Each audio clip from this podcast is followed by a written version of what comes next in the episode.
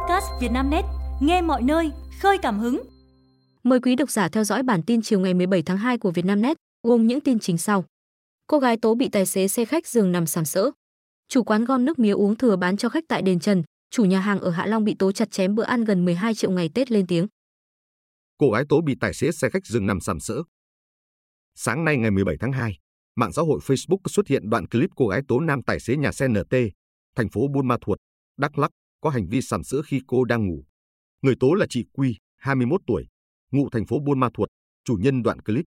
Theo chị Quy, tối 16 tháng 2, chị cùng em gái bắt xe khách như thế để di chuyển từ Đắk Lắk tới thành phố Hồ Chí Minh. Khi hai chị em vào ghế thì một nam tài xế nằm ở lối đi lại. Người này sau đó trò chuyện làm quen, nhưng chị Quy phớt lờ. Khoảng 22 giờ 30 phút, tài xế luồn tay vào chăn tôi đang đắp và sờ vào cơ thể tôi. Lập tức, tôi hất tay người này và tỏ ra bực tức, nhưng người này vẫn quẳng tay ôm và định thực hiện hành vi sờ ngực. Lúc này, tôi đã hét lớn lên cho mọi người biết. Chị bức xúc. Chị Quy đã yêu cầu tài xế xin lỗi, nhưng người này chỉ xin lỗi cho qua chuyện. Không chấp nhận lời xin lỗi, nên khi xe đến trạm dừng nghỉ tại tỉnh Bình Phước, chị đã xuống để đi xe khác. Cũng theo chị Quy, khi chị và em gái xuống xe, tài xế không muốn lấy đồ trong cốp cho khách. Sau đó, chị đăng lên mạng xã hội để yêu cầu nhà xe phải xin lỗi một cách chân thành. Đại diện nhà xe nhắn tin cho biết, đã nắm thông tin việc tài xế bị hành khách phản ứng, đăng tải lên mạng xã hội tố có hành vi sàm sỡ. Đại diện nhà xe đã gọi điện cho tài xế B, 52 tuổi, để hỏi rõ vụ việc, nhưng ông này cam đoan không có hành vi này với hành khách. Cũng theo đại diện nhà xe, đơn vị sẽ nói chuyện trực tiếp với tài xế B để làm rõ vụ việc. Bí thư thành phố Hồ Chí Minh Nguyễn Văn Nên thăm hỏi gia đình 4 nạn nhân vụ cháy ở quận 10. Trưa ngày 17 tháng 2, Bí thư Thành ủy Thành phố Hồ Chí Minh Nguyễn Văn Nên trực tiếp đến kiểm tra hiện trường vụ cháy nghiêm trọng trên địa bàn quận 10. Tại đây, Bí thư Thành phố Hồ Chí Minh đã thăm hỏi, động viên, chia sẻ những mất mát lớn đối với thân nhân gia đình nạn nhân trong vụ cháy. Bí thư Nguyễn Văn Nên cũng yêu cầu cơ quan chức năng địa phương sớm điều tra nguyên nhân, khắc phục hậu quả. Ông trao tiền hỗ trợ cho gia đình nạn nhân, đề nghị các cơ quan liên quan sớm có thêm phương án để hỗ trợ các nạn nhân. Như đã thông tin, vụ hỏa hoạn xảy ra lúc 3 giờ 47 phút hôm nay tại căn nhà nằm sâu trong hẻm 623 đường Cách mạng tháng 8, phường 15, quận 10. Vụ cháy làm khoảng 101 m2 diện tích hai căn nhà liền kề bị hư hại nặng. Bốn người tử vong gồm ông LHD, 56 tuổi, bà LTHT, 47 tuổi, em ông D, bà NTHX, 46 tuổi, em dâu ông D và ông TQC, 38 tuổi, bạn của em bà T. Cả bốn người này đều sống chung trong một nhà. Thời điểm cháy, một số người được hướng dẫn thoát ra từ trên lầu, bốn người kẹt lại bên trong nên tử vong. Chủ quán gom nước mía uống thừa bán cho khách tại đền Trần. Sau khi khách uống nước mía xong và rời đi, chủ quán đã gom lại số nước mía còn thừa trong cốc của khách, đổ vào cốc mới và phục vụ khách tiếp theo. Đoạn clip được chia sẻ trên mạng xã hội với cảnh chủ quán nước mía có hành vi mất vệ sinh an toàn thực phẩm tại khu vực đền Trần, xã Tiến Đức, huyện Hưng Hà, tỉnh Thái Bình đang khiến dư luận bức xúc. Ông Bùi Viết Tuấn, trưởng phòng văn hóa thông tin huyện Hưng Hà, tỉnh Thái Bình cho biết, cơ quan chức năng địa phương đang xem xét xử lý hành vi bán nước mía không đảm bảo vệ sinh của người bán tại đền Trần. Vụ việc được người dân quay lại và đăng lên mạng xã hội, gây bức xúc. Ngay sau khi clip xuất hiện, lực lượng công an xã Tiến Đức cùng cán bộ chính quyền xã này đã xử lý, tạm đưa xe bán nước mía của người bán bị phản ánh về trụ sở công an xã, đồng thời triệu tập chủ quán đến làm việc. Lực lượng chức năng cũng yêu cầu người này không được bán nước mía tại khu vực đền Trần, ông Tuấn thông tin. Đại úy Bùi Trung Thành, trưởng công an xã Tiến Đức cho hay, làm việc với công an, chủ quán nước không thừa nhận hành vi rót lại nước mía thừa bán tiếp cho khách. Nhưng hình ảnh từ clip quá rõ ràng, không thể chấp nhận được. Phía công an xã đã thu giữ các vật dụng bán hàng, dừng hoạt động vĩnh viễn quán nước mía trên. Chủ nhà hàng ở Hạ Long bị tố chặt chém bữa ăn gần 12 triệu ngày Tết lên tiếng. Ngày 17 tháng 2, trao đổi với phóng viên Vietnamnet, ông Vũ Trí Cường, chủ nhà hàng Vua Hải sản 3, phường Bãi Cháy, thành phố Hạ Long, Quảng Ninh, xác nhận vụ việc lùm xùm trên mạng xã hội về việc một nhóm du khách tố nhà hàng của ông chặt chém. Cũng theo ông Cường, một số nội dung bài đăng trên mạng xã hội tố nhà hàng chặt chém là chưa chính xác. Bản chất vụ việc không giống như mạng xã hội bình luận. Theo đó, ngày 15 tháng 2, tức mùng 6 Tết Nguyên đán Giáp Thìn, nhà hàng Vua Hải sản 3 mở bán ngày đầu tiên sau kỳ nghỉ Tết, khoảng 21 giờ cùng ngày, có đoàn 16 khách vào gọi món.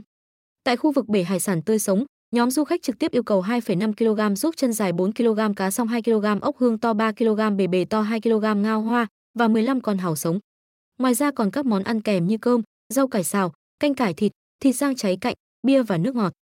Ông Cường cho biết thêm, trước đó hai bên đã trao đổi về giá cả và cho thực khách xem bảng niêm yết, khi thống nhất mới cho cân, rồi mang vào nấu. Hôm đó tôi cũng trực tiếp ở nhà hàng và còn phục vụ luôn việc mang đồ ăn ra bàn cho nhóm khách, trong lúc dùng dịch vụ không thấy ai phản ánh gì. Chỉ mỗi việc khách yêu cầu làm hàu phô mai, nhưng nhà hàng hết phô mai nên đề xuất thay sang hàu nướng mỡ hành và được đồng ý, ông Cường kể. Về vấn đề giá cả quá cao so với thường ngày và có dấu hiệu chặt chém ngày Tết, ông Cường thông tin, thời điểm Tết giá cả thị trường tăng cao, một số mặt hàng hải sản khan hiếm nên giá tăng cao là chuyện bình thường. Hơn nữa thời điểm Tết, nhà hàng thuê nhân viên làm việc lương gấp 3 lần, khiến mọi chi phí đội lên. Tranh giành manh chiếu, cầu sinh con trai ở lễ hội đầu năm. Ngày 17 tháng 2, mùng 8 tháng Giêng, lễ hội đúc bụt được tổ chức tại đình Phù Liễn, xã Đồng Tĩnh, huyện Tam Dương, tỉnh Vĩnh Phúc.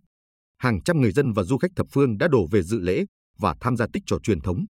Ba thanh niên trong vai bụt, xuất thân từ gia đình có đủ con trai, con gái, sống hòa thuận, được hàng xóm mến phục.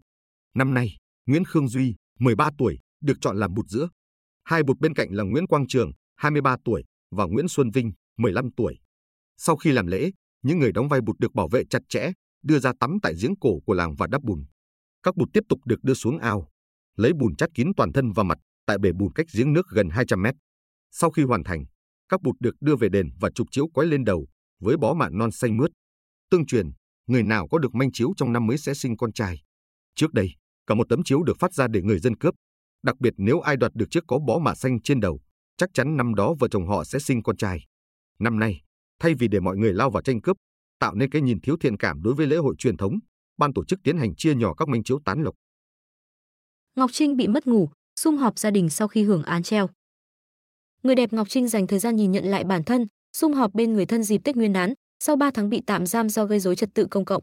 Ngọc Trinh vừa đăng tải loạt ảnh đưa các cháu dạo phố, làm đồ thủ công tại một xưởng gốm ở thành phố Hồ Chí Minh hôm mùng 7 Tết. Người mẫu ăn mặc giản dị với váy hai dây rộng, giày đế thấp tiện di chuyển. Cô say mê ngắm các cháu làm gốm, tô vẽ màu. Sau đó đưa mọi người đi ăn chay. Qua tháng ngày mưa bão lẫn chênh trào, em chỉ mong cuộc đời mình êm ả, cô viết. Sau những sóng gió, người đẹp tâm sự, cô thấy bản thân an yên, hạnh phúc từ bên trong tâm hồn. Nhan sắc nữ người mẫu được khen vẫn rạng rỡ dù trước đó không lâu, cô gặp nhiều biến cố. Dịp Tết Nguyên đán, Ngọc Trinh dành chọn thời gian sum họp bên gia đình trong biệt thự của mình. Ngày đầu năm, cô diện áo dài hồng, cùng chụp ảnh, phát lì xì và quây quần ăn bữa cơm đoàn viên. Các cháu tỏ ra quấn quýt, bày tỏ tình cảm với Ngọc Trinh. Trong đó, cháu trai bật khóc, ôm chặt vì sợ cô không được về nhà ăn Tết. Út về rồi, ăn Tết vui rồi, sau này không phải vào đó nữa đâu, Ngọc Trinh vỗ về cháu. Hôm mùng 2 tháng 2, Ngọc Trinh được trả tự do sau hơn 3 tháng bị bắt tạm giam, điều tra về hành vi gây rối trật tự công cộng. Người đẹp bị phạt một năm tù treo và 2 năm thử thách. Đồng loạt thi công hạ tầng kỹ thuật tuyến metro số 2 thành phố Hồ Chí Minh. Ngày 17 tháng 2, mùng 8 Tết Giáp Thìn, Ban quản lý đường sắt đô thị thành phố Hồ Chí Minh, MAUR, tổ chức lễ triển khai thi công đầu năm dự án xây dựng tuyến tàu điện ngầm số 2, Bến Thành Tham Lương tại nhà ga trung tâm Bến Thành. Ông Bùi Anh Huấn, Phó Ban quản lý đường sắt đô thị thành phố Hồ Chí Minh cho biết, dự án MEO số 2 là một trong hai dự án đường sắt quan trọng quốc gia đang được triển khai trên địa bàn thành phố Hồ Chí Minh. Hồi tháng 6 năm 2022, MAUR đã tổ chức lễ khởi công các công trình hạ tầng kỹ thuật cho hạng mục điện. Đến tháng 12 năm 2023, công tác lựa chọn nhà thầu các gói thầu di rời, tái lập công trình cấp nước, thoát nước, chiếu sáng, biển báo, đèn tín hiệu giao thông đã hoàn tất. Đến hôm nay, công tác di rời hạ tầng kỹ thuật đã đủ điều kiện để triển khai thi công đồng loạt, lãnh đạo MAUR thông tin. Phía MAUR đề nghị các nhà thầu khẩn trương tập trung huy động công nhân, phương tiện máy móc thi công. Nhà thầu thi công thoát nước chủ trì phối hợp với các nhà thầu cấp nước, điện, triển khai công tác thi công ngay sau buổi lễ, nhằm đảm bảo tiến độ đã được thống nhất giữa các bên. Cơ bản hoàn thành công tác di rời các công trình hạ tầng kỹ thuật trong năm 2024 để sẵn sàng bàn giao cho nhà thầu chính, thi công đường hầm và các nhà ga trong năm 2025. Kênh thủy lợi vỡ, người dân tự bỏ tiền túi khắc phục. Mấy ngày qua, do kênh dẫn nước chính của đập dâng Buôn Sút Nư, xã Cư Xuê, huyện Cư MGAL bị vỡ toang, khiến nước không về ruộng được, nên người dân đã phải dùng bao cát, tự mua ống dẫn nước lớn để khắc phục tạm thời, nhằm cứu hàng chục hecta lúa đang thời kỳ trổ đồng. Ngoài ra, khoảng 20 nhân lực cũng được huy động tới be bờ, tạm thời dẫn nước về ruộng. Theo báo cáo nhanh của cụm sản xuất số 2, chi nhánh thủy lợi huyện Cư MGAR thuộc công ty trách nhiệm hữu hạn một thành viên quản lý công trình thủy lợi Đắk Lắk, tuyến kênh bị sập, gãy xảy ra vào tối mùng 6 tháng 2, nguyên nhân do nền đất yếu và chất lượng công trình không đạt chất lượng. Ông Mai Nhược, buôn sút Mru cho hay, khi kênh bị vỡ cả buôn rất lo lắng vì lúa đang thời kỳ trổ đồng. Nếu không có nước sẽ thiệt hại rất lớn. Hiện kênh dẫn nước đã tạm thời khắc phục, nhưng về lâu dài nó có thể tiếp tục bị vỡ bất cứ lúc nào. Nói về nguyên nhân khiến kênh bị vỡ, ông Mai Nhược thông tin, bên dưới kênh có mạch nước ngầm từ trên đồi chảy xuống, có thể là nguyên nhân gây ra sự cố. Thương tín gây thương cảm khi hát đám tiệc mưu sinh. Sau những ngày Tết bên gia đình ở quê nhà Phan Giang, nghệ sĩ Thương Tín vừa trở lại công việc với show diễn ở tỉnh Tiền Giang. Ông chọn hát bài Tuyết Trắng kinh điển của cố nhạc sĩ Trần Thiện Thanh, được nhiều khán giả đến tặng hoa, tiền và chụp ảnh lưu niệm. Trong video, Thương Tín hát yếu, không rõ lời. Một số người dùng mạng bày tỏ thương cảm trước hình ảnh khắc khổ của người nghệ sĩ gạo cội, mưu sinh ở đám tiệc bình dân, xô bồ. Số khác lại hướng đến việc ông vẫn được khán giả yêu ái, tặng hoa tiền không ngớt. Trước đây, Thương Tín từng chia sẻ niềm vui khi được đi diễn. Mỗi buổi hát đám tiệc, ông nhận các C 5 triệu đồng, chưa bao gồm hoa tiền khán giả tặng. Nghệ sĩ nhấn mạnh, không ngại việc hát đám tiệc, mà vui khi có dịp gặp gỡ, giao lưu với khán giả. Phần lớn thu nhập, Thương Tín gửi về quê nhà nuôi vợ con. Ho sặc khi đang chơi đùa, bé trai phải cấp cứu qua ba bệnh viện. Ngày 17 tháng 2, Bệnh viện Nhi đồng thành phố, thành phố Hồ Chí Minh cho biết bệnh nhi là bé DHA, 9 tháng tuổi, Đồng Tháp. Sáng mùng 6 Tết, người nhà cho bé A cầm đậu đũa chơi, sau đó mẹ nghe tiếng bé khóc và ho sặc. Mẹ thấy bé tím môi, xử trí vỗ lưng, rồi đưa bé vào một bệnh viện tư nhân cách nhà khoảng 20 phút di chuyển. Tại đây, trẻ tím, SPO2 60% và được đặt nội khí quản, chuyển lên bệnh viện đa khoa Vĩnh Long. Sau đó, bệnh viện đa khoa Vĩnh Long liên hệ để chuyển bé A lên thành phố Hồ Chí Minh. Tại khoa cấp cứu của bệnh viện Nhi đồng thành phố, bệnh nhi thở máy. Kết quả HQUANG cho thấy xẹp và tràn khí màng phổi phải. Các bác sĩ tiến hành hội trần giữa chuyên khoa hô hấp và ngoại lồng ngực mạch máu, quyết định đặt dẫn lưu màng phổi và thực hiện nội soi phế quản gấp dị vật. Tại phòng mổ, bệnh nhi được truyền huyết tương tươi do có rối loạn đông máu. Bác sĩ đặt dẫn lưu trước rồi nội soi phế quản, ghi nhận có dị vật hình tròn màu vàng nhạt, bít hoàn toàn phế quản trung gian. Bác sĩ dùng kiềm gắp thành công một hạt đậu ra ngoài. Sau đó, bé được chuyển về khoa hồi sức ngoại, tiếp tục thở máy. Kết quả XQUANG cho thấy phổi nở tốt sau gắp dị vật. Bé hiện được điều trị viêm phổi và hồi sức tích cực. Mỹ có khả năng chuyển 1.000 quả bom cho Israel. Chính quyền của Tổng thống Mỹ Joe Biden được cho là đang chuẩn bị chuyển một lô bom và các thiết bị quân sự trị giá hàng chục triệu đô la Mỹ cho Israel giữa lúc giao tranh với Hamas. Đây là thông tin được tờ Wall Street Journal, WSG, dẫn lời giới chức Mỹ và công bố hôm 16 tháng 2. Theo WSG, Lô hàng có thể bao gồm khoảng 1.000 quả bom MK82, có trọng lượng hơn 220 kg một quả, các bộ điều khiển bom chính xác và kíp nổ. Lô hàng này vẫn đang được xem xét và các điều khoản có thể thay đổi. Việc chuyển giao cần phải được Quốc hội Mỹ chấp thuận. Theo bản đánh giá được Đại sứ quán Mỹ ở Israel soạn thảo, Israel đã yêu cầu được chuyển giao vũ khí nhanh chóng để chống lại các mối đe dọa đang tiếp diễn và nổi lên trong khu vực. Mỹ đã gấp rút cung cấp thiết bị quân sự cho Israel sau khi Hamas phát động cuộc tấn công bất ngờ vào Israel hôm 7 tháng 10 năm 2023. Vào tháng 12 năm 2023, chính quyền Tổng thống Biden từng bỏ qua Quốc hội để phê chuẩn bán khẩn cấp khoảng 14.000 quả đạn pháo xe tăng cho Israel. Các phương tiện truyền thông cũng cho biết, một số vật tư quân sự của Mỹ giao cho Israel thực chất ban đầu được chuyển đến Ukraine. Bộ trưởng Quốc phòng Israel Yoav Galang hôm 16 tháng 2 thông báo, nước này đang lên kế hoạch tấn công quân sự vào thành phố Rafah ở phía nam giải Gaza.